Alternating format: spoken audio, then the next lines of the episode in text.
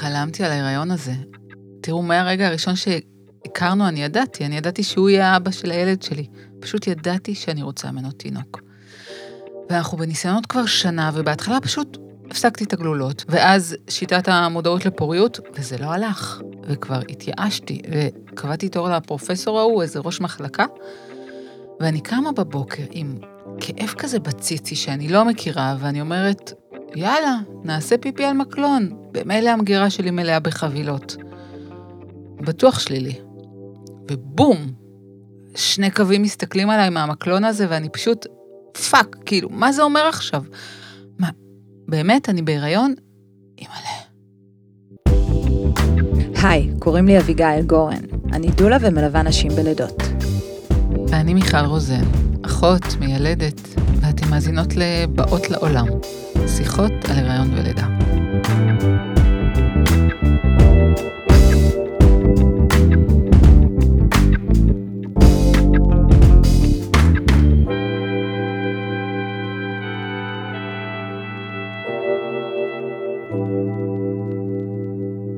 נדבר היום על הטרימסטר הראשון. מרגע גילוי ההיריון ועד שבוע 14. אבל בעצם חשוב לומר שהטרימסטר הראשון יתחיל מרגע הווסת האחרונה ועד שבוע 14. אה, זה פרק ראשון מתוך טרילוגיה, שתכלול בתוכה את הטרימסטרים, ובכל טרימסטר אנחנו מארחות אשת מקצוע, מטפלת מתחום הרפואה המשלימה, ונוכל לתת עוד נקודת מבט על כל הטרימסטרים האלה. אז לכבוד הטרימסטר הראשון והחגיגי, הזמנו את קרין קידר, שהיא מטפלת ברפואה סינית ויפנית ודולה, ובטח עוד לא מעט טייטלים. קרין קידר! אני ממש ממש שמחה להיות איתכם פה היום, נורא כיף. תענוג, נכון? כיף פה. כיף פה. קרין, מה את זוכרת מרגע גילוי ההיריון הראשון שלך ומהטרימסטר הראשון שלך? הסיפור שלי לא שונה בהרבה משלך, מיכלי. אנחנו ניסינו לא מעט זמן, ויש לי שחלות פוליציסטיות, אז הביוץ שלי לא היה סדיר. והלכתי להיבדק אצל הרופאה, והיא אמרה לי, תקשיבי, אני לא, לא רואה כלום, לא נראה לי שאת בכלל מבייצת. אז היא אמרה שאני אבוא אחרי הווסת הבאה. ועברו כמה שבועות, והווסת לא הגיעה. ובלב, אני מרגישה שאני בהיריון. אז בוקר אחד קמתי ואמרתי לי, ישי, תקשיב, אני בהיריון. הוא הרים את הראש, הסתכל עליי ואמר לי, את בכלל לא מבייצת. ירדתי לבית המרקחת, ומול קרואסון תפוחים, החזקתי את המקל, ופתאום שני קווים מקבילים. עשר דקות אחרי זה, הקעה הראשונה. ככה היה השליש הראשון שלי, ותכלס כל ההיריון. כמה בחילות, כמה הקאות, לא, לא היה שום דבר שעזר. ניסיתי הכל, ולא היה אז את התרופות שיש היום, את הדיקלקטין וזה, אבל כשהלכתי לטיפול, למרות שהמשכתי להקיא, הרגשתי שאני במקום הנכון, שנותנים לי יד, שאני לא לבד בזה. לאיזה טיפול? הלכתי למטפלת ברפואה סינית מצוינת, והייתי בטיפול רגשי, והלכתי לטיפול במים. ניסיתי כל מה שאפשר כדי לתמוך בעצמי, ולמרות שבאמת מבחינה פיזית לא היה שיפור כמעט בכלום, וההכאה האחרונה שלי הייתה בפתיחה שמונה, אז לא הרגשתי לבד, והרגשתי שמישהו מקשיב לי, ושמישהי איתי בתוך הדבר הזה, והיה אפשרות להחזיק את זה, כי זה היה מאוד מאוד מאוד קשה. טוב, קרין, אני חושבת שאני ככה עומדת לאתגר אותך, ואני רוצה שתנסי לתמצת למשפט אחד או שניים את איך שהרפואה הסינית, בדגש על הדיקור, יכולה לתמוך באישה בהיריון, ובמיוחד בטרימסטר הראשון. אני חושבת שהדבר הכי חשוב לזכור על הטרימסטר הראשון, זה שהמילת מפתח שלו זה אמביוולנטיות. מאחת אני הופכת לשתיים, לפעמים אפילו יותר. מבן אדם, סתם בן אדם, אני הופכת לבוראת עולם. ליוצרת חיים זה חתיכת דבר. והרפואה הסינית, דבר שהיא באמת הכי מצטיינת בו, זה לעזור בתהליכי הסתגלות או בתהליכי התרגלות. כך שגם אם השינויים עוברים בקלות יחסית, או אם השינויים נורא נורא דרמטיים, ללכת לדיקור בזמן ההיריון, כשהמפגש הוא עם אשת מקצוע מוסמכת ומנוסה, זה כלי עבודה מאוד מאוד בטוח, מאוד אפקטיבי, ולרוב אנשים גם מאוד נעים, להתחיל לקבל לאט לאט את השינויים שמתרחשים עם כל הגם וגם הזה, ולא או שאו ש. ואני חושבת שזה כלי שפרט לבטיחות שלו, שהיא מאוד מאוד גדולה, שוב, אם הוא נעשה על ידי אשת מקצוע טובה ומנוסה, הוא כזה שמאפשר לעבור את ההתחלה הכל כך דרמטית הזאת עם יד מלווה בריכוך, בהסתגלות, בעדינות. מדהים. אף פעם לא לקחתי את הפרשנות לרפואה אלטרנטיבית ברפואה הסינית למה שאת אמרת עכשיו, ככה, להסתגלות וליכולת שזה לתמוך את כל השינויים. אז... אני חושבת שרפואה שלא מתעסקת בלכבות סימפטומים, mm-hmm. ושמוכנה לראות סימפטום כמשהו שנפגשים וחיים איתו, ודברים עוברים, הרי החיים עוברים, דברים כן. משתנים, ומאפשרים להיות מיודדים יותר עם מה שקורה. זה בעיניי גם הכנה מדהימה להורות, כי מה זה אימהות אם לא התיידדות עם שינויים? טוב, אבל רגע בואו אה, ככה ניתן התייחסות לציר הזמן ולתחנות במסע. אה, אנחנו מדברות על זה שלחלקנו יש תחושות מקדימות ככה בהתחלה, כמו ידיעה פנימית שזה כנראה זה, ואז יש את רגע הגילוי, אם זה הפיפי על המקלון או בדיקת דם. ואז בדרך כלל ככה יש את השוק, הלם, רעידת אדמה, קריסה, התרוממות, whatever. ואז נכנסת המערכת הרפואית לפעולה. זאת אומרת, יש את האולטרסאונד הראשון, לראות את שק ההיריון, וזו בדיקה שהיא בגישה וגינלית, ועבור חלק מהאנשים, רק העובדה הזו שמכניסים מתמר אל תוך הגוף שלך היא לא פשוטה. ואז יש בדיקות דם של טרימסטר ראשון, וברקע גם כל הזמן יש את השאלה הזו, זה באמת אמיתי? זה מרגיש כמו איזושהי מציאות מדומה ולא בתוך הגוף שלי. אני חושבת שזה גם טרימסטר מאוד מאוד מופנם, גם הוא עוד לא ממש נראה לעין, ולא תמיד אנחנו ככה רוצים לשתף חברים, אנשי צוות במשרד, חמתי וכל הדברים האלה. ואז מגיעה השקיפות העורפית, בין שבוע 11 ל-13, אה, בדיקת אולטרסאונד שביחד עם תוצאות בדיקת דם ייחודית תאפשר זיהוי מוקדם של עוברים בסיכון לתסמונת דאון או מומי לב וכל מיני הפרעות אחרות. אבל אז, אז כמובן מגיעה סקירת מערכות מוקדמת. אנחנו מדברות על שבוע 14 עד 16. הרבה פעמים הבדיקה הזאת תסמל אה, את סוף הטרימסטר הראשון. משהו במראה הזה של תינוק שלם מאצבעות הידיים וחדרי הלב, לרוב זה יהיה ציון דרך משמעותי. אפשר כבר לספר. הרבה פעמים זה הרגע של השינוי, של התארגנות מחדש מול ההיריון. מיכל, אני רוצה שנייה לעצור, אני שומעת אותך כבר פעמיים אומרת את האפשר לספר, אז זה, זה נהיה מין, אה, כאילו, מקובל לא לספר עד השליש הראשון, עד סוף השליש הראשון. ואני חושבת שזה נקודה שאנחנו צריכות לחשוב עליה, כל אחת לעצמה, וכשמטופלות שואלות אותי, תגידי, מתי לספר? אז אני תמיד עונה את אותה תשובה, תספרי למי שאת תרצי שיהיה שם, גם כשהכול מצליח, אבל גם כשזה לא מצליח. כי אם הריון לא מצליח ובחרת לא לספר, את עלולה למצוא את עצמך או מאוד לבד, או מפתיעה פתאום מישהו מאוד קרוב בזה שהיה הריון ואיננו עוד. וזה יכול להיות בעיניי לפעמים מאוד בודד. אז אני חושבת שזה לא כזה מובן מאליו שלא לספר בשליש הראשון. או כמו לפתוח את זה לשאלה, מתי מתאים לך לספר. כן, כן. טוב, קרין, אז את מכירה אותנו, פריקיות של סיפורי מקרה. יש לך איזה סיפור מעניין ככה של טרימסטר ראשון ודיקור? בטח. אז אני מקבלת הודעת וואטסאפ, כן? אני רואה סטיק של שתן, עדיין המקל עוד רטוב מהפיפי, שני פסים כמובן, ומיד טלפון, היא אומרת לי, אני בהיריון. אז אני אומרת לה, תגידי, בעלך יודע? אז היא אומרת לי, עוד לא, עוד לא, עוד לא, שנייה, אני מתקשרת אלייך קודם. הפעם אני לא מחכה, היא אומרת. בפעם הקודמת היא הגיעה אליי לקראת לידה. היה לה הריון מזעזע, היא הייתה בסיוט. היא אומרת לי, בואי מיד נקבע. אז היא מגיעה, והיא מספרת לי שההיריון הזה הוא התפלח. כאילו הם רצו אותו, אבל זה בא קצת מוקדם, ואנחנו בוחרות הפעם להיפגש כל שבוע. אנחנו מדברות על מה שמתרחש בגוף, על הבחילות, אנחנו ממתנות אותם, אנחנו נותנות להם מסגרת של אפשריות, מה לאכול, מה לא לאכול, איך להקשיב לשינויים של תחושות שובע, של תחושות רעב, איך מגיעים לאמצע בין להזין את ההיריון, אבל גם להזין את עצמי.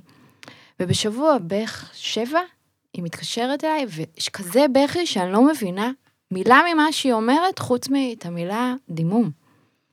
בואי, אני אומרת לה, בואי עכשיו. אז אני לוקחת דופק, ואני מתבוננת על הלשון שלה. ואני עושה לה דיקור, ובעיקר אני עושה מלא מוקסה.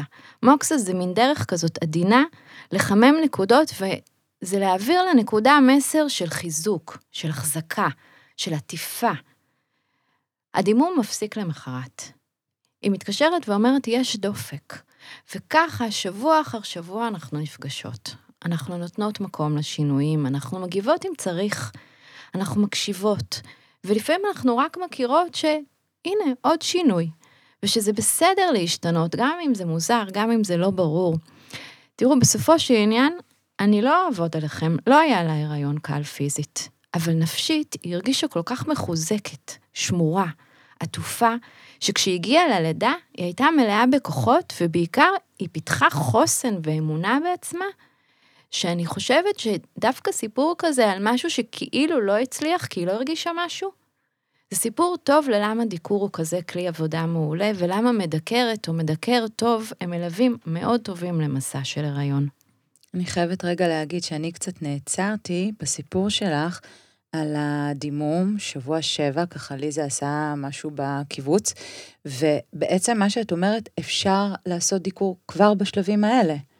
אפשר, מה זה אפשר? הרי רוב מה שאני עושה זה מטפלת בנשים בתהליכי פריון. Mm. אז למעשה אני מטפלת בהיריון עוד לפני שהן יודעות שהן בהיריון.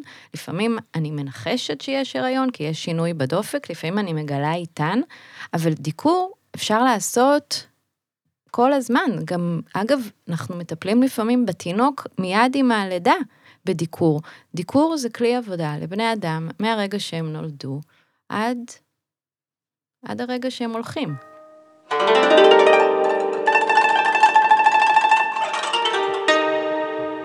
ההיריון הוא, הוא מטשטש את הקשר שבין אישה והגוף שלה. יש המון המון שינויים גופניים בזמן, בזמן מאוד קצר. זה, זה הרבה פעמים מזכיר לי נערות מתבגרות שאני עובדת איתן, וכל יום הן קמות בבוקר והן מרגישות שונות. ויש נשים שממש מרגישות שמאבדות שליטה על הגוף הזה המוכר, וכמו נדרשת להם הגדרה מחדש של הקשר. אני יודעת שכשאנחנו מתחילות לומר אה, מילים בלטינית, יש כאלה שמאבדות אותנו, אבל אנחנו, בואו נדבר על הורמונים. תבינו, אלה השחקנים הראשיים במשחק הזה שנקרא טרלול הורמונלי של תחילת הריון. בואו ניקח רשימה קצרה וננסה לפשט ולהבין מה קורה שם אחת ולתמיד. תחזיקו איתנו מעמד, תחשבו שזה אופרת סבון של הורמונים. אני אוהבת שאמרת אופרת סבון, כי זה באמת סוג של הצגה כזאת, עם מלא משתתפים. כי ההיריון, בעיקר בשליש הראשון, זה מה זה רכבת הרים פיזיולוגית. כאילו, הגוף והנפש עוברים להילוך גבוה בטירוף. הם בעצם הגוף והנפש מייצרים חיים בתוכנו. הנפח דם עולה, ושינויים רבים מתרחשים במערכת החיסונית שפתאום צריכה לארח משהו שהוא לא לגמרי שלה, והגוף רוצה הכי לשמור על העובר שגדל בתוכנו, והוא יעשה בשביל זה הכל, הגוף יעשה הכל כדי להגן על העובר. אז אם אנחנו רוצים לפשט את השחקנים בהצגה הזאת, באופרת הסבון הזה, אז יש לנו שלושה שחקנים ראשיים. יש לנו את אדון פרוגסטרון, את גברת אסטרוגן, והורמונים שתכף נדבר, שאתם בעצם מכירות אותם, ולא רק שהם משתנים ברמתם, אבל הם גם מפעילים ומופעלים מקומות חדשים בגוף ובאיזונים חדשים, ואת הורמון ההיריון, הבטא-HCG, אותו הורמון שכשיש את השני פסים על הסטיק, זה ההורמון שאנחנו מאתרים. אז כאמור, את האסטרוגן והפרוגסטרון אתם מכירות מהמחזור החודשי. הרמות שלהם בתחילת ההיריון מטפסות ועושות נדנדה, לפעמים זה יותר גבוה, לפעמים זה יותר גבוה, לפעמים זה יורד, לפעמים זה עולה, עד סוף ההיריון. והפרוגסטרון, עכשיו תראו איזה דבר מדהים, זה, מה זה פרוגסטרון? זה פרו-גסטרון, פרו-הריון. הפרוגסטרון עולה מאוד בתחילת ההיריון. התפקיד שלו זה לעזור לעובר להשתרש. הוא מרפא את הרחם עד הלידה. הוא מאפשר לרחם להתרחב, לתת מקום לעובר שגדל, אבל אתם יודעות, חוץ מלהרפות את הרחם, הוא מרפא גם שרירים אחרים. ביניהם את תעלת העיכול, אז לפעמים יש בחילות, או עצירות, או איטיות בעיכול, אבל לא רק זה, פרוגסטרון גם מאוד משפיע על מצב הרוח. פרוגסטרון גבוה גורם לנו להיות לפעמים מתוחות ולפעמים עצבניות, וזה הזמן לומר ששינויים במצב רוח, גם אם הם מאוד דחופים, הם תופעה נורמלית לחלוטין בהיריון. אז אמרנו שהפרוגסטרון מחזיק, הוא מרפא. מה התפקיד של האסטרוגן? מה, מה קורה איתו? אז מול הפרוגסטרון המחזיק, המרפא, אני קוראת לו ההורמון של האדמה, עולה מאוד גם גברת אסטרוגן. זה הורמון המים. זה הורמון ההכלה, הרחבה, הורמון של תנועת הדם. אז אסטרוגן גורם לעלייה בנפח הדם, להתרחבות של זרימת הדם, והיא מאוד מאוד מאוד חשובה להזנת העובר, אבל היא גורמת גם לתחושת נפיחות בכל הגוף, בעיקר בשדיים ובאזור הבטן והאגן, גם כשעוד לא יצאה הבטן, להשתנה מרובה ובכללי לתחושה כללית של כבדות. אגב, האור המתוח החיוני, הסומק המואר הזה, שאומרים לנשים שהיא זורחת, את זורחת מההיריון? זה, זה לא זה... הבוטוקס, זה האסטרוגן. זה אסטרוגן. אוקיי. ורגע, מילה קטנה ככה על ההורמון הנוסף שאמרת, זה שמופרש רק כשאנחנו בהיריון, שבודקים אותו בבדיקות דם, בבדיקת הריון, שני פסים. נכון, הבטא HCG. זה Human Chronic Gonatropin. אני לא, כנראה אני לא אומרת את זה נכון, אז זה לא ממש משנה השם, אז אל תילחצו מזה. אתם מכירות אותו, זה ההורמון שמזהה הריון, הוא מתחיל להיות מיוצר עם השתרשות ההריון. והוא זה שאחראי על הבחילות? יש מלא שמאשימים את ההורמון הזה בבחילות, יש אחרים ששמים את הפרוגסטרון בתור האשם העיקרי, הסיבה לבחילות לא לגמרי ברורה. אבל בחילות זה לא משהו שצריך להבהיל אותנו, או משהו שאנחנו צריכות להעלים.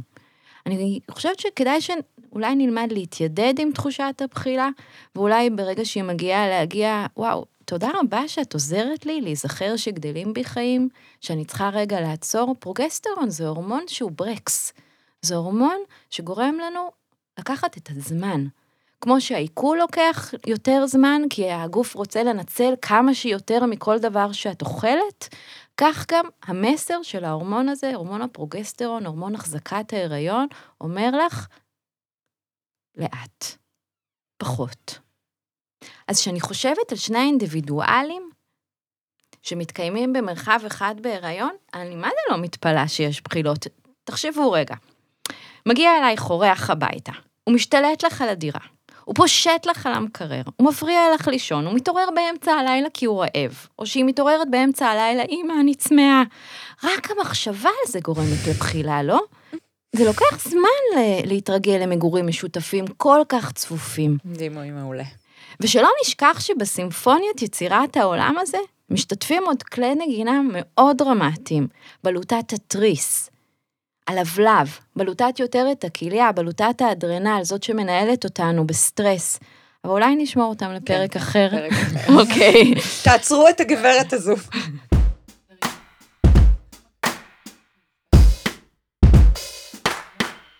קארין, בשיחה מקדימה אמרת לי משפט מקסים. הורמון ההיריון מסמן את הסכמת האם והעובר לגדול ביחד. ושהשליה נוצרת כסימן לברית הזאת, כמו, זה, זה פשוט דימוי מקסים. אני כל כך אוהבת שמיכל מצטטת אותי, כי אני נשמעת ממש טוב בציטוטים שלה. תראי, ההתפתחות העוברית הראשונית זה קסם מאוד גדול, זה ממש נס. כשאנחנו נוצרים, אנחנו מתחילים משני צברים של תאים, שהם מסודרים בשתי שכבות. אפשר עדיין להרגיש את זה, להגיד, יש לי את הגוף הקדמי שלי, ויש לי את הגוף האחורי. אפשר להרגיש את זה, תרגישו את זה בתוך עצמכם. אז כשאנחנו נוצרים, מה שנוצר, העצמי הזה, נוצר בין שתי שכבות, איפה ששתי השכבות האלה נפגשות, שם אני נוצרת. אני מאוד אוהבת את הדימוי הזה של פנינה. כשאנחנו נוצרים, עוד לפני שאנחנו משתרשים ברחם, אנחנו מגיעים לרחם כבר עם קונכייה. שתי השכבות האלה של הקונכייה, שכבה אחת מזינה, ואחרת נותנת הגנה מרחבית. אנחנו יוצרים לעצמנו מרחב לגדול, שהוא יהיה שק ההיריון, ומזינים את עצמנו עד שהשליה תחבר אותנו לאימא. וואו, אני ממש אוהבת את זה. אני, את יודעת למה אני אוהבת את זה? כי כשאני מבינה שהעובר, שהוא יהיה יום אחד אדם עצמאי, מהרגע הראשון, מרגע ההיווצרות, הוא מגיע, או שהיא מגיעה, עם כל מה שהוא צריך בשביל ההזנה וההגנה של עצמו. זה מזכיר לי שוב ושוב כמה חוסן, כמה עצמותיות יש לנו מהשנייה הראשונה. לפעמים, כשאני מרגישה ממש חסרת אונים, או נטולת כוחות, אני שמה לעצמי יד אחת מקדימה ויד אחת מאחורה, וזה עוזר לי, אני כאילו אומרת, אני באמצע של הצבר הזה, גם אם הוא עדיין עכשיו רק רעיוני, יש לי הגנה ויש לי הזנה. מקסים. Oh, baby, baby, how was I supposed to know?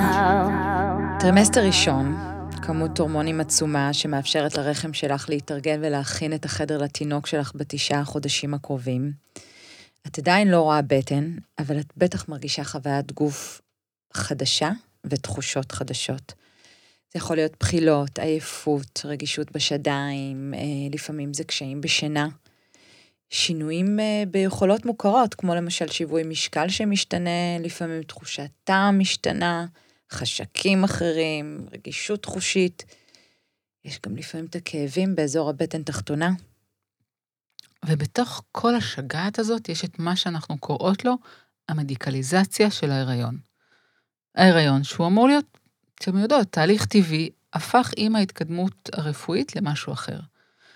אז נשים לפני ובתוך ההיריון עוברות המון בדיקות רפואיות, במיוחד בטרימסטר הראשון, וחלקן פולשניות וחלקן ממש לא ברורות לנשים. הן לא מבינות מה בודקים, מה המשמעות של התוצאה אחד מששת אלפים. בבדיקה, זה טוב, זה גרוע.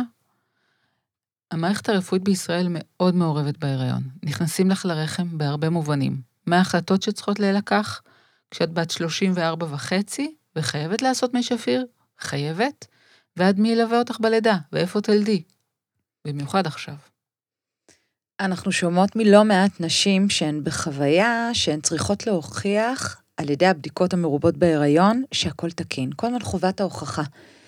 אמ, וגם שהמערכת הרפואית עוסקת המון המון בבדיקת תקינות של התינוק וההיריון, השאיפה לשלמותו, מבלי בכלל להתייחס לאימא, ולתחושות שלה, ולשינויים, ולהסתגלות הזו שאנחנו מדברות עליה.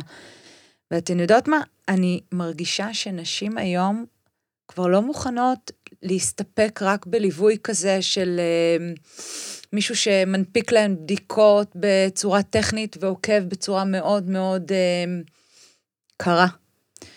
אני מרגישה שנשים היום מחפשות מעבר לזה, מחפשות ליווי שיראה אותן גם בתהליך הזה, גם את הצרכים שלהם, גם את השינויים שלהם, וזה מחבר אותי באמת לכל מה שאת אומרת. זאת בדיוק הסיבה שאני כל כך מאמינה בליווי הריון הוליסטי. כן. גם ככה אימהות עם מסע מאוד מורכב, מאוד מטלטל. למה להכביד עליו או להשטיח אותו בערימות של טפסים? אני מאוד מאמינה, אנחנו מדברות על זה הרבה בינינו, שהיריון זה הזדמנות אדירה, להכיר את עצמי מחדש. נשים לוקחות לעצמם, לפעמים בפעם הראשונה בחיים שלהם, את הזכות הזאת להגיד, עכשיו אני, אני רוצה להכיר אותי, מה הצרכים שלי, לאתר בתוך עצמי קול שיודע. אני תמיד אומרת להם, תשמעו, עכשיו זה הזמן להיזכר. להיזכר בבריאות שלכם, להיזכר בפיזיולוגיה שלכם. הדבר הזה של להיות בהיריון, זה, זה משהו שאנחנו, ב downloading שלנו, של נשים, אנחנו מגיעות עם זה. זה לא משהו שאת צריכה ללמוד אותו, את צריכה להיזכר איך לעשות אותו, ומערכת שעסוקה כל הזמן בלספר לך שאת לא בסדר, או שאולי התינוק שלך לא בסדר, בעיניי מאוד מפריעה לזה. כך שתמיכה הוליסטית יכולה לתת לך את היד לעבר פיזיולוגיה, לעבר בריאות. ממש מסכימה איתך. ושוב, ברמה הרגשית אני רוצה לנרמל קולות שאנחנו שומעות מנשים. תחשבו על זה, בתוך הגוף שלי יש מישהו אחר. אני אחראית לשלומו, אבל יש לו קיום נפרד משלי, וזו יכולה להיות תחושה סופר פולשנית. הרבה מהתחושות המעורבות, האמביוולנטיות הזאת שמאפיינות את תחילת ההיריון, והשאלות על זהות, החשש מאיזה אימא אני אהיה, ומה היכולות שלי, ואני אני רוצה להיות כמו אימא שלי, אני ממש לא רוצה להיות כמו אימא שלי. הריון מציף אה, הרבה חוויות ילדות.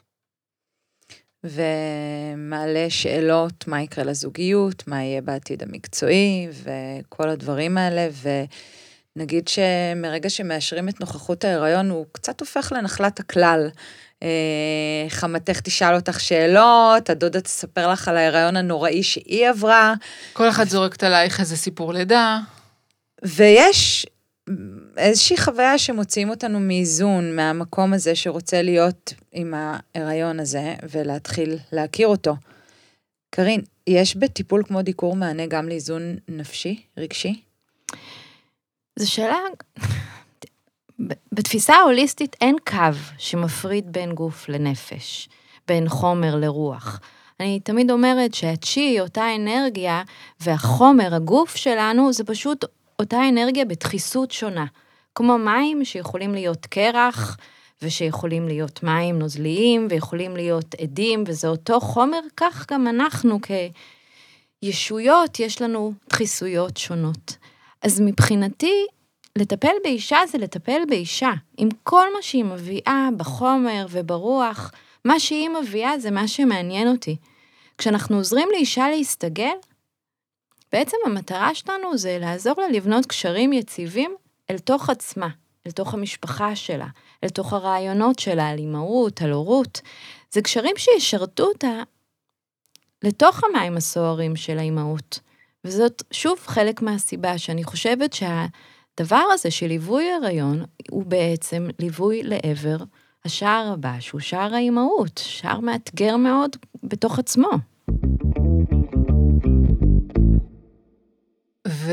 ויש עוד דבר שהוא הרבה פחות מדובר, כי מעל הטרימסטר הראשון מרחפת עננה.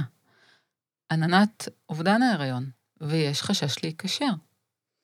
אני זוכרת שכל הליכה לשירותים הייתה מעלה בי חשש במקרה שאני אראה דם על התחתונים, ושאולי זה יבשר על הריון שלא מתפתח, שישתבש, והמון המון נשים משתפות שהן בחוויית חרדה כזו. כל הטרימסטר הראשון, הפחד הזה מלאבד את זה. אני מה זה זוכרת את התנועה הזאת? כן. את מורידה את התחתונים לעשות. פיפי, ואת מתפללת שלא יהיה נקודה יואו. אדומה, או חלילה פתאום כזה ספלאש אדום. למרות שאתם יודעות, אחד מארבעה הריונות יש בהם דימומים, הריונות תקינים לחלוטין. אבל אין מה לעשות שזה אחד הסמנים המפחידים ביותר. אז למרות שדימומים בהיריון, גם בריא לגמרי, הם נפוצים, אין דבר שמשתווה לדימום ברמות החרדה ובתחושה של האבל, הנה, אני צריכה להתכונן לאבד. אתם יודעות, יש המון מחקרים שמראים בפירוש שכדאי לנו להיקשר לעוברים שלנו, no matter what. שכן, אם ניקשר, יהיה ממי להיפרד. יהיה על מי להתאבל. ומעבר לזה, אני מאמינה גדולה בתקשורת בין האימא לעובר. ואני חושבת שלכל עובר מגיע שיאהבו אותו או אותה מכל הלב. גם אם הוא הגיע לזמן מאוד מאוד קצר, אנחנו צריכות לארח את העובר הזה באהבה גדולה. אני מספרת למטופלות שאחרי שיש אובדן, זה לא שהילד הזה נעלם, הוא תמיד יהיה הילד שלך, הוא פשוט בא לזמן קצר. אז לפעמים אני אישה לקראת לידה ראשונה שהיה לה כבר כמה הפלות, אני מאוד מזכירה לה גם את מה היא איבדה בדרך. לתת לזה מקום, להסכים להבין שלפעמים ילד הוא לא מישהו שנלך איתו לגן. זו מחשבה איומה והיא מאוד עצובה, אבל אני חושבת שזה חלק מהדיל הזה של האימהות. וזה הזמן להגיד שאנחנו נעשה פרק מיוחד על אובדני הריון בשלבים מוקדמים, שזה נושא שמאוד מאוד חשוב לנו לדבר עליו. יש לרפואה הסינית מענה לזה, לנשים שחוו אובדני הריון ברקע? לגמרי כן, אבל האמת היא שהכי חשוב זה לטפל בנשים לפני ההיריון. אנחנו רוצים לזהות מערכות חסרות ולתמוך בהן, ואנחנו רוצות להיות בערנות למערכות מורדות ולהשקיט אותן. מי שחסרה בדם, לחזק דם. רגע, מה זאת אומרת אה, חסרה בדם? יש את הרעיון של דם במובן המערבי, המוגלובין, מהמם. תאי דם לבנים, תאי דם... בתפיסה ההוליסטית, אנחנו מסתכלים על דם בתור חומר שאנחנו רוצים לראות שהוא גם יהיה עשיר, אבל גם שיש לו תנועה שהיא הרמונית. אז כשאנחנו אומרים חסרה בדם, זה אומר או דם לא מספיק חיוני, או דם שזורם בצורה שהיא מבולבלת. אני מתארת את זה כמו איזה פקק בתנועה, או כביש עם רכבים מקרטעים. ופרט לדם, אני חושבת הרבה על האנרגיה של האישה, על כוח החיות שלה, על הגמישות שלה, או... צ'י? זה הצ'י? צ'י, את יודעת מה זה צ'י? צ'י זה אנרגיה, אבל למעשה, אם אנחנו נסתכל על הציור של צ'י, אנחנו נראה שם גרגר של אורז, שקורית עליו איזושהי פעולה וקורה שינוי, שזה נורא יפה. בעצם, מה זה הדבר הזה צ'י? זה כל מה שמשתנה בחיים וזה הכל, הכל, כן? אז מי שיהיה לה חסר מהדבר הזה, חסר מהאנרגיה או חסר מהתנועה, אני ארצה לחזק את החיוניות שלה. מי שיש לה נטייה לפקקי תנועה, אני אבקש לעזור לה להרפות, או לשחרר, או ללמד אותה לזוז אחרת, וממש ככה הלאה. ומהניסיון שלי, נשים שמגיעות בשיאן, מגיעות מוזנות, מגיעות עם תנועתיות טובה של צ'י, של דם, כשהן מגיעות להיריון, יותר קל לי לעזור להם, זה קודם כל, וזה עוזר לי, והן מרגישות הרבה הרבה יותר טוב, והן מרגישות תמוכות. ועם זאת, נורא חשוב שנגיד, אובדני הריון הם לא באשמתנו. איזה עובר יחזיק ואיזה יאבד, זה לא בשליטה שלנו. כל מה שאנחנו יכולות לעשות זה מיטב יכולתנו, וזה מה זה הרבה. אבל עדיין יהיו את הנשים האלה שירגישו מעולה מההתחלה, ויהיו נשים שירגישו נורא ואיום. זה טווח מאוד רחב. מאלה שמרגישות תחושה קלה בשדיים, ועד בחילות כמו שהיה לך, שאת נכנסת עם הבחילות לחדר לידה. אז מה גורם לזה? מה, מה יעורר את התחושות השונות בגוף? יש לך הסבר? זה, אין לי תשובה. כי זו שאלה מאוד מאוד מורכבת. אנחנו יכולים להזכיר את הנושא של הורמונים שדיברנו עליהם קודם, ועל הרגישות השונה שיש לנשים שונות להורמונים שונים בתקופות שנ... חיים שונות. אסור לנו לשכוח את הנושא של גנטיקה, במובן הפיזי הפשוט שלה. אבל אנחנו צריכות גם להזכיר את הנושא של האפיגנטיקה, ושל הזיכרון שיש לנו בגוף, על ההריונות של האימהות שלנו. על ההריונות של הסבתות שלנו, כל אלה הם חרוטות לנו בגוף, וגם אלה מדברים דרכנו. המצב רוח שלנו, סביבת העבודה שלנו, התזונה שלנו, השינה שלנו, אם אנחנו בודדות, אם אנחנו תמוכות, הכל משפיע, הכל מעורר, הכל משנה, אז זה לא... אין לי ממש תשובה, קיצר. טוב. everything in its right place.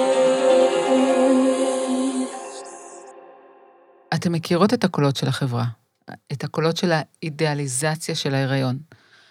אנחנו פה, במיוחד בישראל, חיות בחברה שמעודדת ילודה, שמה זה מעודדת? מקדשת הריון ולידה. מבחינת החברה אין מקום לאמביוולנטיות, או, או לתחושות קשות כלפי ההיריון. את אמורה להיות שמחה, את אמורה להיות קורנת. זה לא פשוט.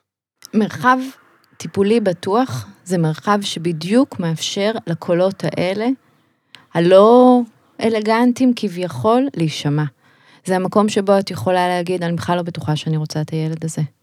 זה המקום שבו את יכולה להגיד, אני מתה מפחד מלהיות אימא, או אני מפחדת מחמתי, או אני... יצאו לי דחורים כל כך איומים שאני לא יושבת כבר כמה ימים, או לא בא לי סקס, או בא לי סקס כל הזמן.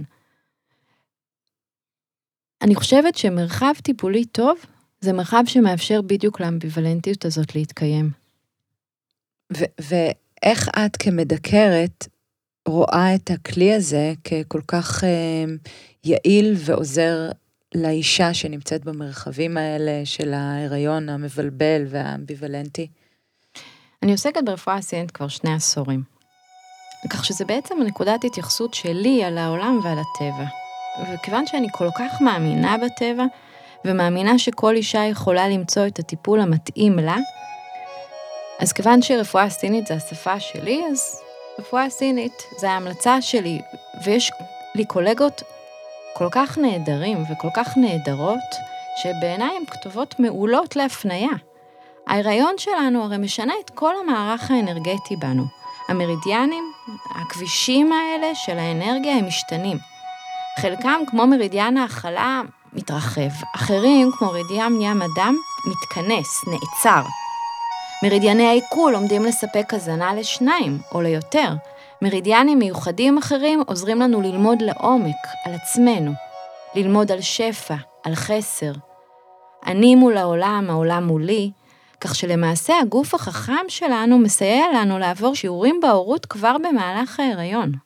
עכשיו אני רוצה רגע, בגלל שדיברנו המון המון על הדיקור, לדבר על נשים שלא מסוגלות או לא רוצות לקבל טיפול כזה דרך מחטים, זה מתקשר אצלהן על איזושהי חוויה לא נעימה, משהו טראומטי מהילדות, יש אולי איזושהי רגישות יתר. מה את ממליצה להן? איזה סוג של טיפול חלופי שיכול לתמוך את הטרימסטר הראשון? רפואה סינית היא ממש לא מצומצמת רק למחטים. דיברנו מקודם על מוקסה, על שינויים בתזונה, על צמחי מרפא. אני חוזרת לזה שבעצם כל העניין הוא לברר יחד עם המטופלת מה יתמוך בה. אולי אני אשתמש במדבקות, יש לנו מין מדבקות קטנות כאלה, מחטים שלא מרגישים. אולי אני רק אחמם את הנקודות במוקסה, אולי אני אלחץ על הנקודות, אולי רק נשוחח. והרבה פעמים אני אפנה הלאה. אני אפנה לקולגות שלי שלא עוסקות ברפואה הסינית. אנחנו פשוט צריכים למצוא מה מתאים לאישה. אז נסכם. אני חושבת שטרימסטר ראשון הוא ככה מופנם כלפי חוץ, אבל מבפנים יש המון תחושות, רגשות, ואת, שעכשיו מתחילה את ההיריון, בהחלט מרגישה איך הדברים משתנים בתוכך ומתארגנים בצורה חדשה. את באמת יודעת את זה מבפנים. אמ, המערכת הרפואית המערבית בעיקר תתעניין בתינוק שלך, ואולי קצת פחות במה שעובר עלייך. אז כהשלמה לזה, תמצאי לך דמות שתלווה אותך ואת העובר שלך בצורה שתאזן ותחזק. יש שפע של מטפלים ומטפלות מעולים ברפואה הסינית וגם במקצועות הוליסטיים אחרים.